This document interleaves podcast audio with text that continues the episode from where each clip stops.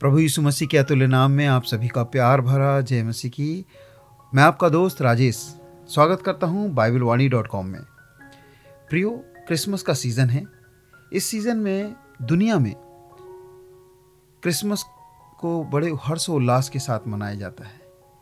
क्यों है? आइए हम आज के एक छोटे से संदेश में इस बात को सीखेंगे।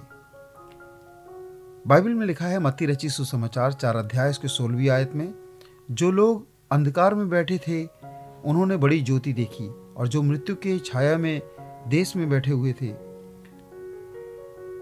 उन पर बड़ी ज्योति चमकी।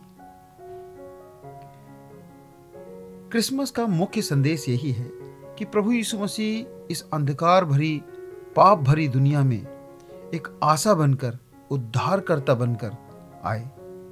उन्होंने स्वयं के बारे में कहा, मैं जगत की ज्योति हूँ।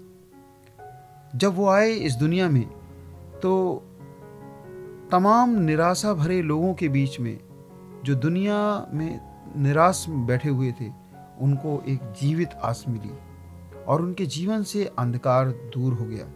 यही कारण है इसे पूरी दुनिया के लोग बड़े हर्ष उल्लास के साथ मनाते हैं। आज यदि आप इस ऑडियो को सुन रहे हैं और आपके जीवन में जरा सी भी निराशा या अंधकार की बात है तो आपसे निवेदन है कि इसे पूरा ध्यान से सुने। तो आइए शुरू करते हैं। इस दुनिया में दो शक्ति काम करती है। एक परमेश्वर की, जो बनाने वाला सृष्टिकर्ता परमेश्वर है, और दूसरा शैतान की, जो बिगाड़ने वाला है, दोष लगाने वाला है, नाश करने वाला है। एक बार की बात है कि एक शतरंज का खिलाड़ी जो था, वो बाइबल को भी जानने वाला था। वो एक प्रियदर्शनी में गया, जहाँ हज़ारों प्रकार के बड़े बड़े पेंटिंग चित्र रखे हुए थे। बड़ी संख्या में लोग थे, चित्र देख रहे थे, चित्रकार की तारीफ़ कर रहे थे। कुछ चित्र तो ऐसे सजीव दिख रहे थे जैसे वो अभी बोल पड़ेंगे। इस शतरंज के खिलाड़ी को एक ऐसी पेंटिंग दिखाई दी, जिसे वह देखता रह गया। उस चित्र में दो लोग बने हुए थे और दो लोग शतरंज खेल रहे थे।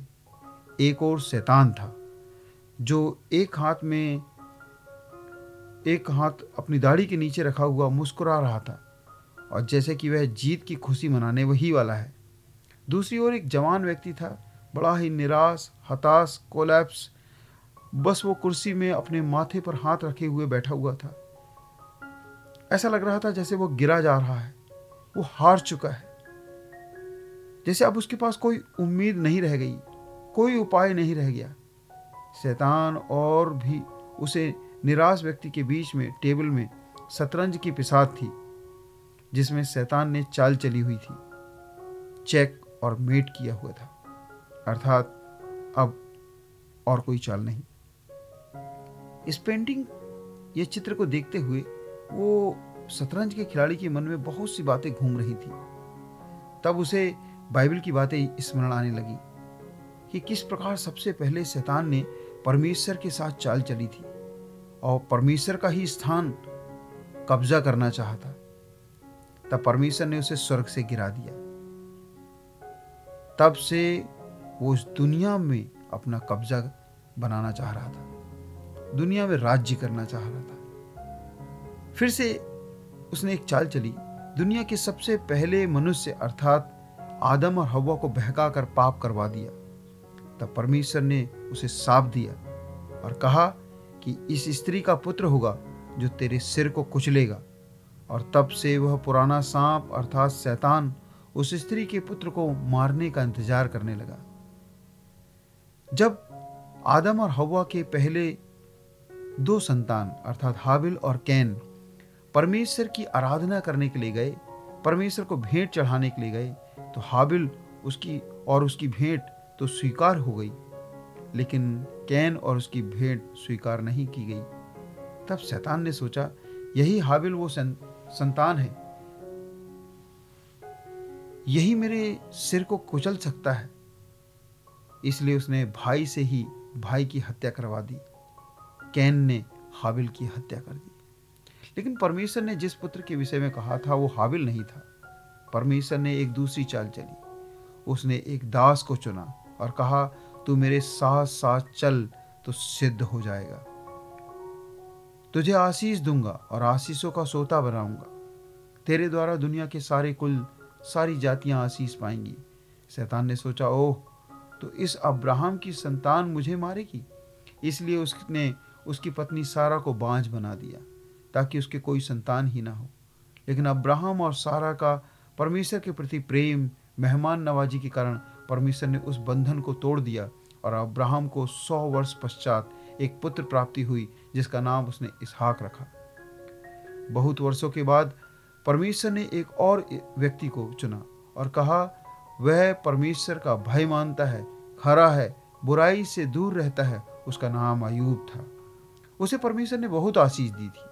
वह पूरे देश में सबसे धनवान था। उसके सात पुत्र और तीन पुत्रियाँ थी। शैतान ने सोचा, ओहो तो यही वो व्यक्ति है जिसकी संतान मेरे सिर को कुचलकर मारेगी? इसलिए उसने अयूब पर ऐसी विपत्ति डाला कि एक ही दिन में उसके तमाम बच्चों को मरवा दिया और उसका सारा का सारा खेत, खलियान और धन नाश कर दिया परमेश्वर ने नए नियम में एक ऐसे भविष्यवक्ता को भेजा जो जंगल में प्रचार कर रहा था और यर्दन नदी में लोगों को बपतिस्मा दे रहा था। उसका नाम यहुन्ना बपतिस्मा दाता था। वह कह रहा था, लोगों, मन फिराओ, क्योंकि स्वर्ग का राज निकट आ चुका है। तब फरीसी और सदुकी लोग उसके पास आकर बपतिस्मा लेने के लिए कहने लगे। तब उसने कहा, हे शैतान के बच्चों, तुमको किसने चिता दिया? तब सदुकी और फरूसी लोग कहने लगे कहने लगे कि, क्या तू वही मसीहा है जो आने वाला है? जिसका हम इंतज़ार कर रहे हैं। क्या तू वही है? यहुन्ना ने कहा, नहीं नहीं, मैं नहीं हूँ, बल्कि मैं तो उसके जूते के बंद खोलने के काबिल भी नहीं हूँ। शैतान परेशान था। उसे परमेश्वर की चाल समझ नहीं आ रही थी। परमेश्वर ने एक और चाल चली, और शैतान ने देखा कि एक बालक कुंवारी मरियम से जन्म लिया, लेकिन वो तो एक गौशाले में जन्म लिया था। ये कैसे मसीहा हो सकता है? लेकिन जब तक जब एक तारा ने बुद्धिमान लोगों को रास्ता दिखाया और यह बात वहाँ के राजा को पता चली तो शैतान ने दो से ढाई साल के बच्चों को मरवा दिया। यह बच्चा यीशु बढ़ता गया और शैतान के गढ़ों को ढा रहा था, लोगों को आज़ाद कर रहा था, रोगियों को चंगाई दे रहा था, दुष्टात्माओं से ग्रसित लोगों को छुटकारा दे रहा था। उसने दावा किया, मैं ही जीवन जल हूँ, मैं ही मार्ग और मैं ही सत्य और मैं ही जीवन हूँ। मैं जगत की ज्योति हूँ शैतान जान गया। यही वो है, जिसका मैं हज़ारों वर्षों से इंतज़ार कर रहा था। यही है वो, जो मेरे सिर को कुचलेगा। और शैतान ने अपनी अंतिम और भयानक चाल चली। उसने यीशु को दुनिया की सबसे भयानक मृत्यु, अर्थात क्रूज की मृत्यु दे दी। उसने सोचा, चेक और मैट, अब सब कुछ खत्म हुआ।